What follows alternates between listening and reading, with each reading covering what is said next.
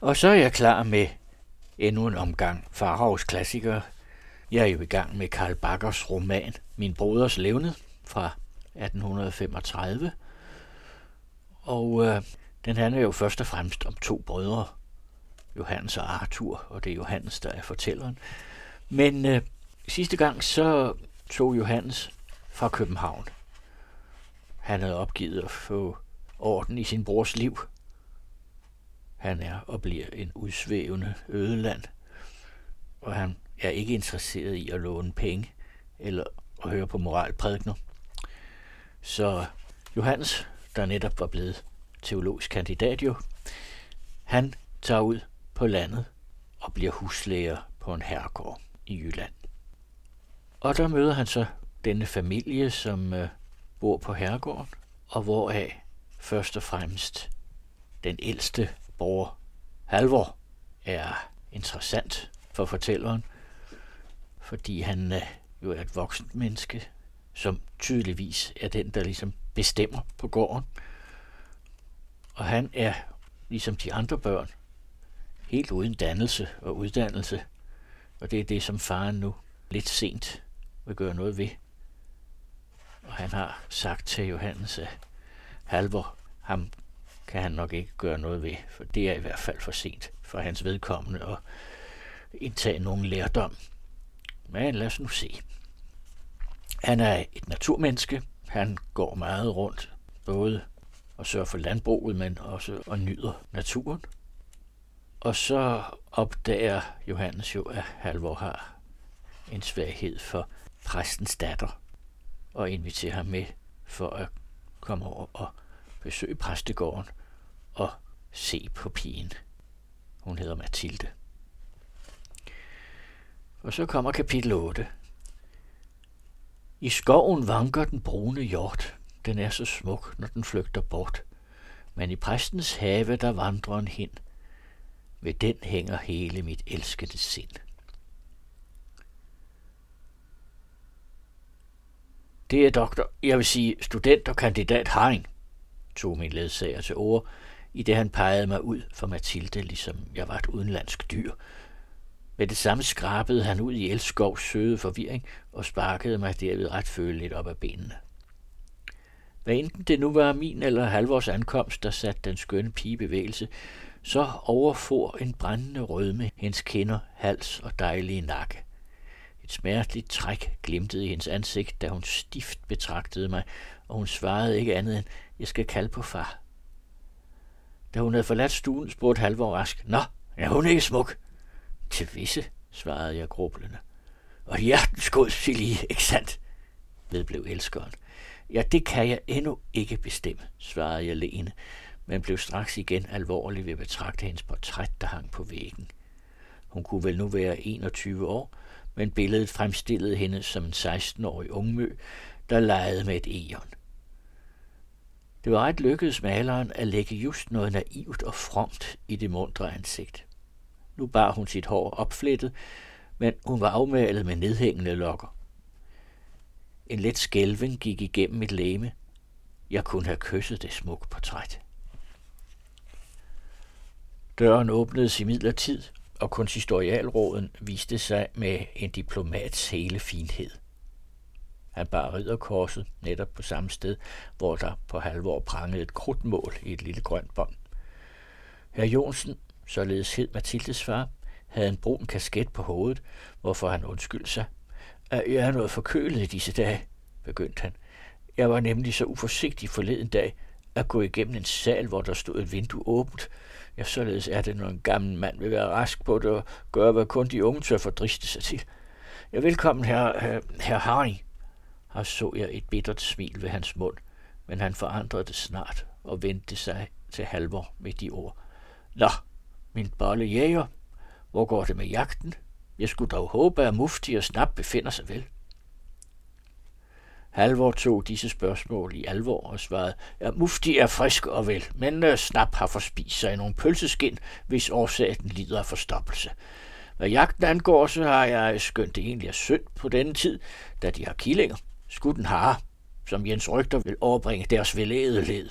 Den titel troede Halvor måtte være særdeles udmærket og brugelig endnu imod justitsministre og vestindiske guvernører.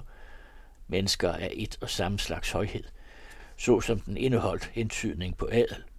Øh, forresten er der ikke stor skade sket, til det var en ramler, med andre forståelige ord, hare af hankønnet. Præsten henvendte sig derpå til mig og sagde, i det han betragtede mig skabt, for nogle år siden var der en løjtnant Haring herovre på opmåling. Kendte de ham, eller er de måske i familie med ham?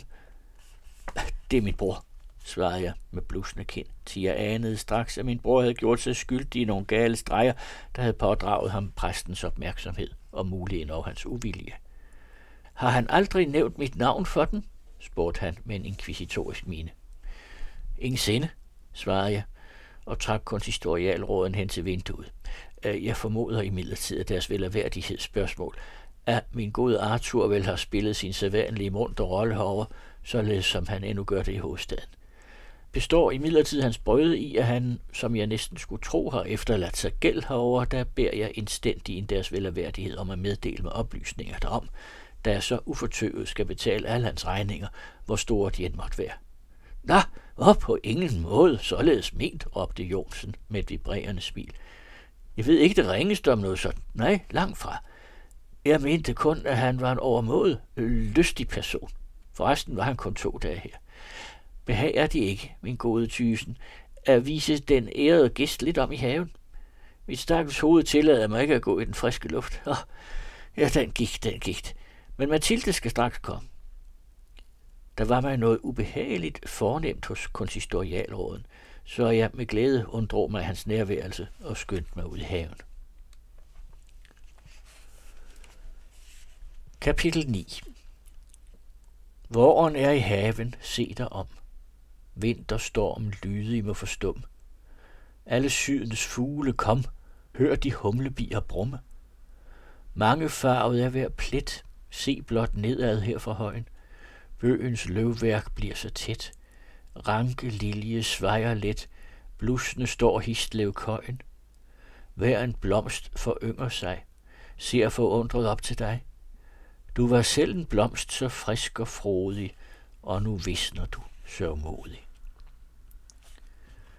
Det var netop et dejligt jysk forår, og jeg er overbevist om, at laksen i Randers Fjord og Mallen, hvis den findes endnu, under flommen ved Sorø Sø, i en munter bevidsthed om, at Flora var atterkommen op til nord, havde gjort nogle betydelige bukkespring hver i sit respektive vand. En ydermere begyndte, som ovenomtalt, bierne mærkeligt at summe. Halvor bukkede sig ned, tog en bi, brød den midt over og rakte bagdelen til den fremtrædende Mathilde, og bad hende om, naturligvis i al bundemæssig kurtuasi, at smage, hvor meget honning den alt af de få forårsblomster havde indsuget. Fortælleren tør sværge på, at han mente det ærligt med indbydelsen. Mig synes, at hun havde grædt. Muligvis tog jeg fejl. Hun henvendte sig smilende til mig. Halvårs venskabelige tilbud modtog hun ikke, og tilbød sig at vise mig om i præstegårdens nærmeste tilstødende omegn. Her, sagde hun, da vi stod på en høj haven, hvorfra vi overskuede marker, banker, skove og en fjern hedestrækning. Her ser de, herr Haring har skælvet hendes stemme betydningsfuldt. 12 eller 13 høje. Nu er de alle grønne, som for tre år, nej, fire år siden. Dog for mig er det kæreste ved disse bakker, ja, de må vide, at jeg stedse er, hvad verden kalder romantisk stemt. Det elskeligste for mig ved den hele grønne plads er det løjerlige savn, som hæfter ved stedet. En gammel herremand på den gård, som deres far for nærværende tid ejer, herr Thyesen, skal nemlig have nedgravet en uhyre skat i en af bankerne. Om det var af frygt for et røverisk indbrud i gården eller bevæggrunden var lav gærighed, melder traditionen ikke.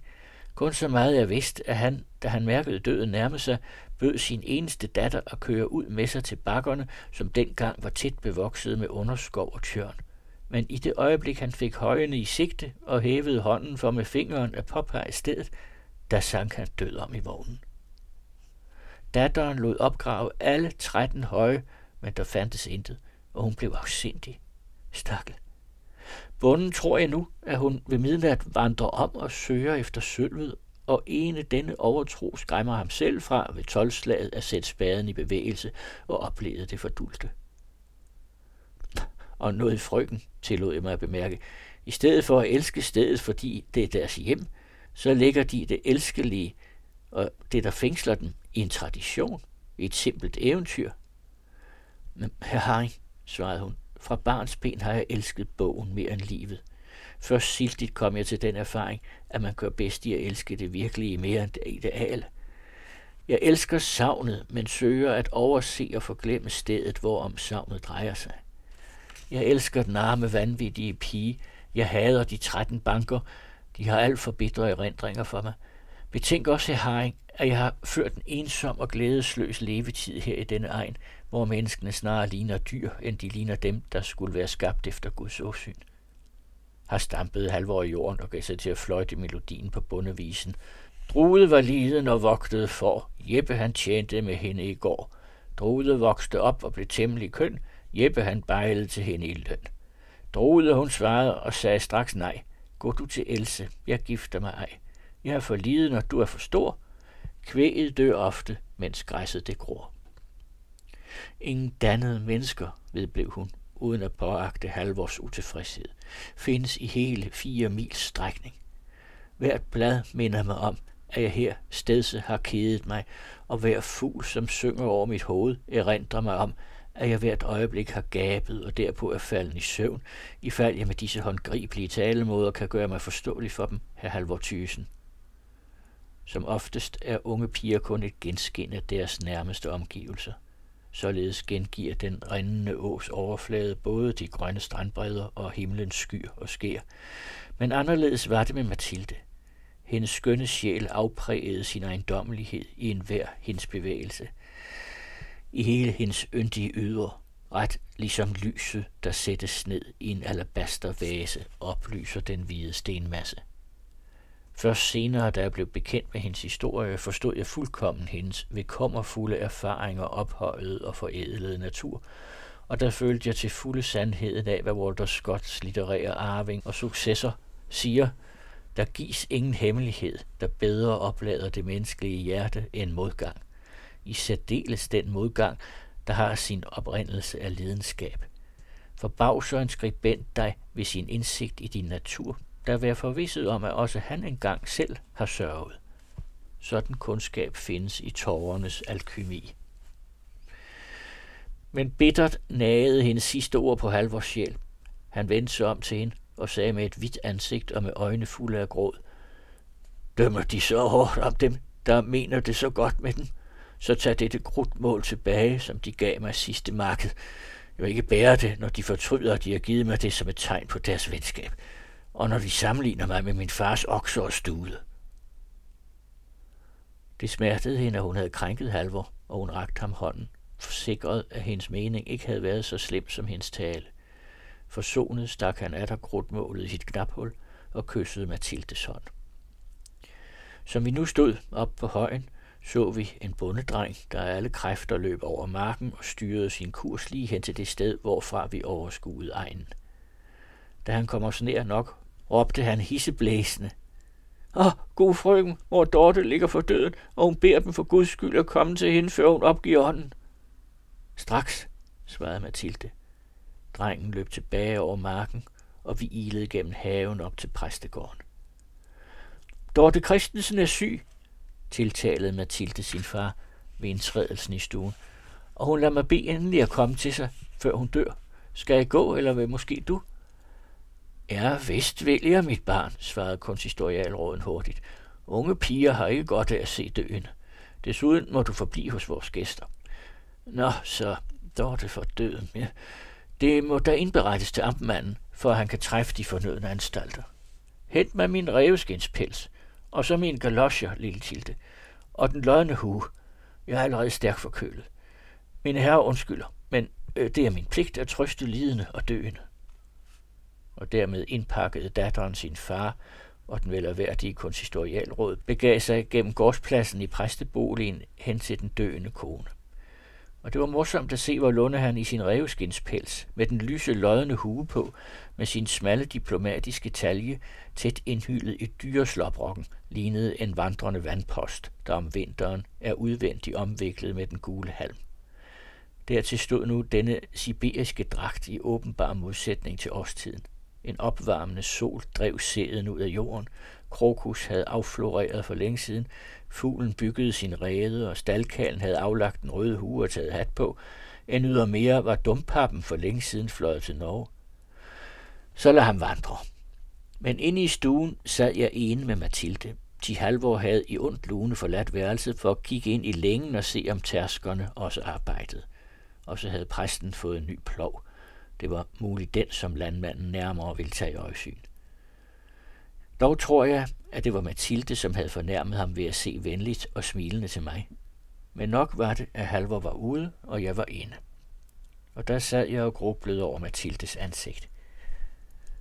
Der strålede en tårer i hver hendes øjne, som når dukperlerne hænger i morbærtræets blade.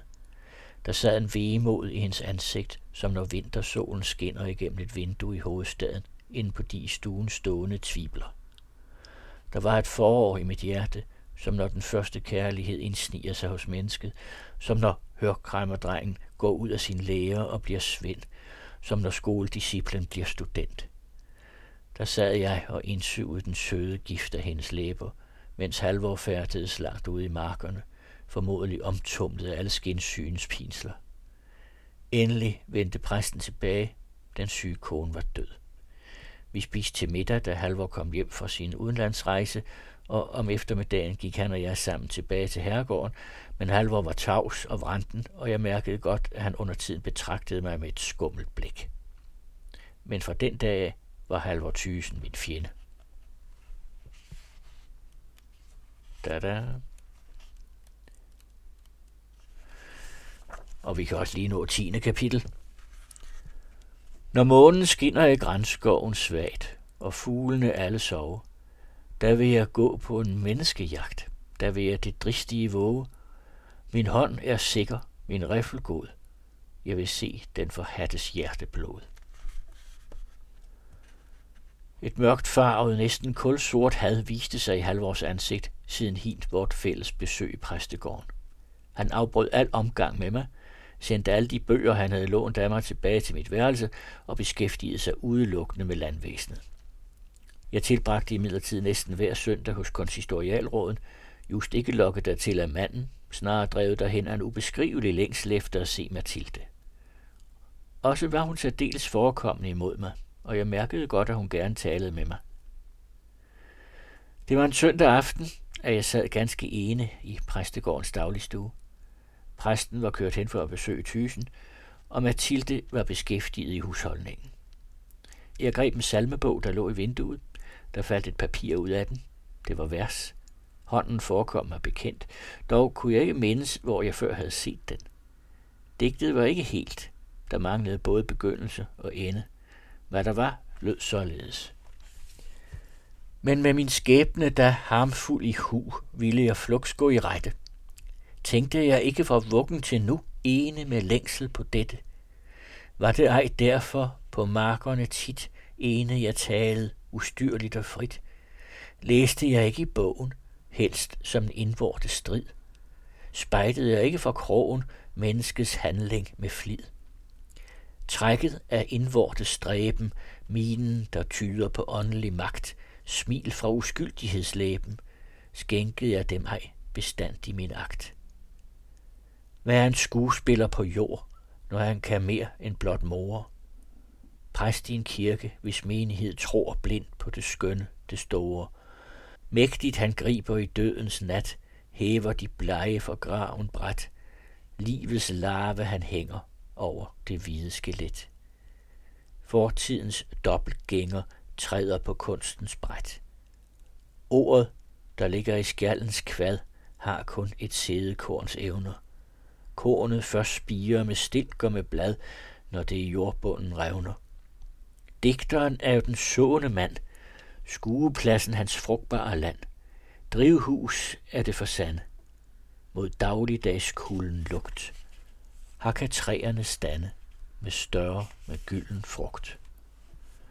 Betragt en gang, før tæppet går op, den skummel stirrende mængde. Den bringer ind kun en mødig krop og kommer i ansigtslængde. Og hurtigt en dog på kunstnerens bud, de dele hans egne tanker. De ansigter snart som hans ser ud, og marmorhjerterne banker. Begejstring sømmer sig kunstens kul og liv i den venstre side. Til de skulle lokke blomsten af muld, helt ofte ved vintertide. Gud Herren bød den blandt folket gå, som før profeterne ginge, at vække hver sans, som gik i stå, og folket til live at bringe. Jeg ved, en kunstner har ingen jord, ej blanke søer med bugter. Hans rige går ej mod vest eller nord, han fanger ej sydens frugter. Og dog har han fået en herskermagt, hvorfor han al anden ej indser. Den hele mark er ham underlagt, fra grådens til latterens grænser. Og skønt han vel er forvisset om, at verden vil mod ham dømme, der sætter højt over globens dom han dog sine egne drømme. Selv skal han miste sit kære hjem, sin moders ømhed i live. Han håber et nyt Jerusalem vil skuepladsen ham give. Og gælder sædvanligt som substantiv ej kunstnernavnet i sproget, der er det pronomen demonstrativ, og det er dog altid noget. Til kunsten peger jo stadig ind til højderne nede for dalen og holder sin finger alvorligt hen mod Gud og mod himmelsalen. Underligt drømte jeg natten derpå. Hamlet stod ved min side. Tårer var der i øjets blå. Meget han syntes at lide. I parterret vi ene stod. Rundt om var bænkene øde. Bort svandt alt mit forrige mod ved det natlige møde. Hamlet, viskede jeg ængstelig, ræk mig den dobbelte maske. Verden ej aner, den tror ej på mig, men jeg vil den overraske. Ak, som om denne bøn ham var sørgelig at fornemme, gav han mig et vemodigt svar med en vemodig stemme. Hvad er en skuespiller på jord? Selv kan han mere end blot mor. Han er et ægstov, om hvilken man tror alt i kun ikke til store. Ene ved navnet, der klæber en plet, som ikke skues ved daglige tvæt. Gerne ved verden der skue, når det på scenen kan ske. Men i familiens stue vil ingen fader dig se. Lokker dig æren, åh, oh, den er en fugl, flygtig fra græsset til vandet, flytter ustadigt den hjemstavn og skjul, hopper fra træet til et andet. Så længe du går din ungdomsgang, fløjter den for dig sin smigerne sang. Snart vil dog tid og mode skyde de yngre frem. Der synger fuglen min ode, mere ej for dig, men for dem. Hungrig kan ske du end også vil gå, ved ej hvad enden skal blive. Paradis åbent for armod skal stå, men den har helvede i live. Sorgfuld din genius vender sig bort, når den der ser mellem flasker og kort, hånet af fortidens minder. Røvet din barndoms plads, søgende hvad du ej finder, mindst i det skuffende glas. Og når formørkelse dækker din sol, og du gad barnlig en græde, der skal du dog på forundringens stol le og dig synlig en glæde.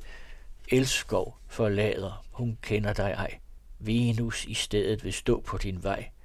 Længe før løvet falder, bliver du i opvæksten træt, ligger i yndlingsalder under det ensomme bræt. Og når begejstringen splitter sig ad, og du må den selv undvære, og dine håb falde, blomster og blad, hvordan vil dette du bære? Er ej teatret den ensomste gård? Uden for verden i sandhed den står. Ej kan tilbage du vende. Verden vil spærre din vej. Broen bliver slængt over ende. To gange bærer den ej. Tror du ej, smålighed rækker så langt? Tror du, misundelsen sover? Der er i noget så edelt og rangt, hvor til de to sig jo våger. Broderlighed vil du tit omsonst søge hos broderen selv i din kunst. Er du i sandhed en hamlet, der bør du her ikke bo. Her kunne længe jeg famlet efter Horatio. Og hvem, spurgte jeg nysgerrigt Mathilde, der netop nu kom ind i dagligstuen, hvem er vel forfatteren til dette vakre digt? Ha, de rødmer, Måske tilføjer jeg næsten skinsygt, måske en fordoms tilbeder. Langt fra, lød hendes svar. Men, men, kære Haring, hvorfor jeg rødmer? Det spørger de mig om. Det var, det er, fordi de har opdaget en, en af mine svagheder. Ser de fra barns ben, har jeg været stemt for at gå til teatret. Det tygtes mig så herligt at være det levende organ for de store mestre blandt digterne, at være moralist for hele menneskeheden, at være maler er hver lidenskab, at opfange de hurtigt forbifarende udvortes spor af de indvortes tanker og følelser. Jeg betroede mig til en øh, fætter, ham der havde skrevet vers, men han i rette satte mig venligt gennem disse linjer. Så mange fristelser og farer må manden gennemgå. Han ligger for det meste under. Hvorledes skulle jeg da en kvinde kunne bestå? Og dog kunne det sandelig endnu falde mig ind at gå den omtalte vej, og givet det ske sent. Min far blev lagt i kisten. Dette simple liv behager mig ikke. Jeg har jo givet afkald på alle dets glæder. Jeg har vendt mig bort fra virkeligheden. Hvad har jeg da til overs andet end kunsten? Ah, de har meget, udbrød jeg med varme. De har endnu meget tilbage af virkeligheden. De har ungdom, godhed og skønhed, og de har en ven, hvis de tillader det i mig. Har jeg virkelig? Svarede hun grædende, i det hun lagde sin hånd på min skulder og stirrede ind i mit øje.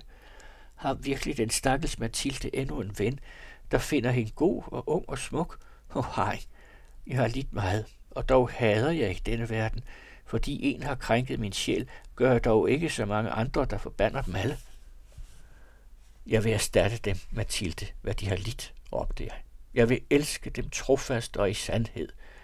Der for dødens bleghed over hendes ansigt, og hun støttede mig med en slags redsel tilbage. Gå, hej, viskede hun. Gå øjeblikkeligt herfra, nu kommer mit far. Og hurtigt rakte hun mig min hat og næsten stødte mig ud af stuen. Bedøvet gik jeg gennem gårdsrummet, og var alt halvvejs kommet hjem til herregården, da jeg mødte præsten i sin vogn. Ej, ej, råbte han, hold kusk, men pas vel på hestene. De går der uden overkjole, herr Haring, højst uforsigtigt. De danske netter er ikke at spøge med. På søndag er det min geburtsdag, og jeg håber at se dem. Alle tysens kommer også, ikke sandt? De svigter ikke. Nå, kør så til, kusk. Mig synes dukken er kold. Og bort rullede præsten uden at høre, enten jeg sagde ja eller nej. Gud bevares, hvorledes skulle det da også falde en her konsistorialråd ind, at nogen turde sige nej, når han inviterede til en fest. Uden ellers at mærke noget til den af konsistorialråden, så meget befrygtede duk, bøjede jeg ind i en grænskov, der ligger tæt ved herregården. Det er, eller rettere sagt, det var dengang en ganske ung plantage, hvor de små træer næppe var så høje som en velvoksen kal. Og som jeg nu gik ærgerligt til mode og slendrede hen ad vejen, afhuggende med min stok de frodige brændenæller og skræpper, faldt der et skud, og en kugle vislede tæt forbi min nakke. Det var efter mig, han havde skudt. Ganske bestemt efter mig. Men hvor var fjenden? Hvem var vel i den fremmede egen blevet fornærmet af den fredelige teologiske kandidat? Jeg stod et øjeblik stille og havde en ubekendt ville mig rigtig til livs. Der havde dette øjeblik, da jeg uden egentlig at tænke på faren, fortabt i gissninger, stod lænet forover på min stok, lyttende, om jeg ikke kunne bemærke buskenes raslen ved den flygtendes bevægelser. Ja, i sandhed, dette øjeblik kunne have været tilstrækkeligt til at ende mit liv. Jeg gik ganske langsomt hjem, men kun bitre følelser bevægede mit bryst. Havde ikke hun berøvet mig et hvert håb om genkærlighed, og var ikke jeg, som ikke havde fornærmet et eneste menneske, i den ensomme grænskov blevet overfaldet på snimordervis. Du skal sige det til H, tænkte jeg ved mig selv, men jeg fik ikke tænkt ud. Begyndelsesbogstavet af Halvors navn, dette let henåndende bogstav, gav mine tanker en ganske ny retning. Hvad om stimanden var selve Halvor Thysen? Hurtigt løb jeg op ad trapperne til Halvors værelse på kvisten. Dueslaget var beliggende ganske tæt derved. Jeg ville lukke døren op, men den var tillåset. Han plejede ellers altid at sove for åbne døre. Ja, ja. Det bliver jo faktisk spændende nu, hva'? Et jalousidrama. Og hvad er det, mon, der er sket med den unge Mathilde?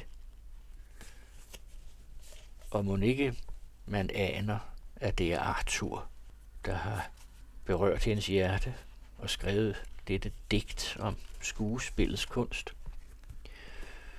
Jeg tror det. Men nu må vi se. Jeg når ikke mere i dag, men jeg fortsætter i næste uge med mere her i Faraos Klassikere.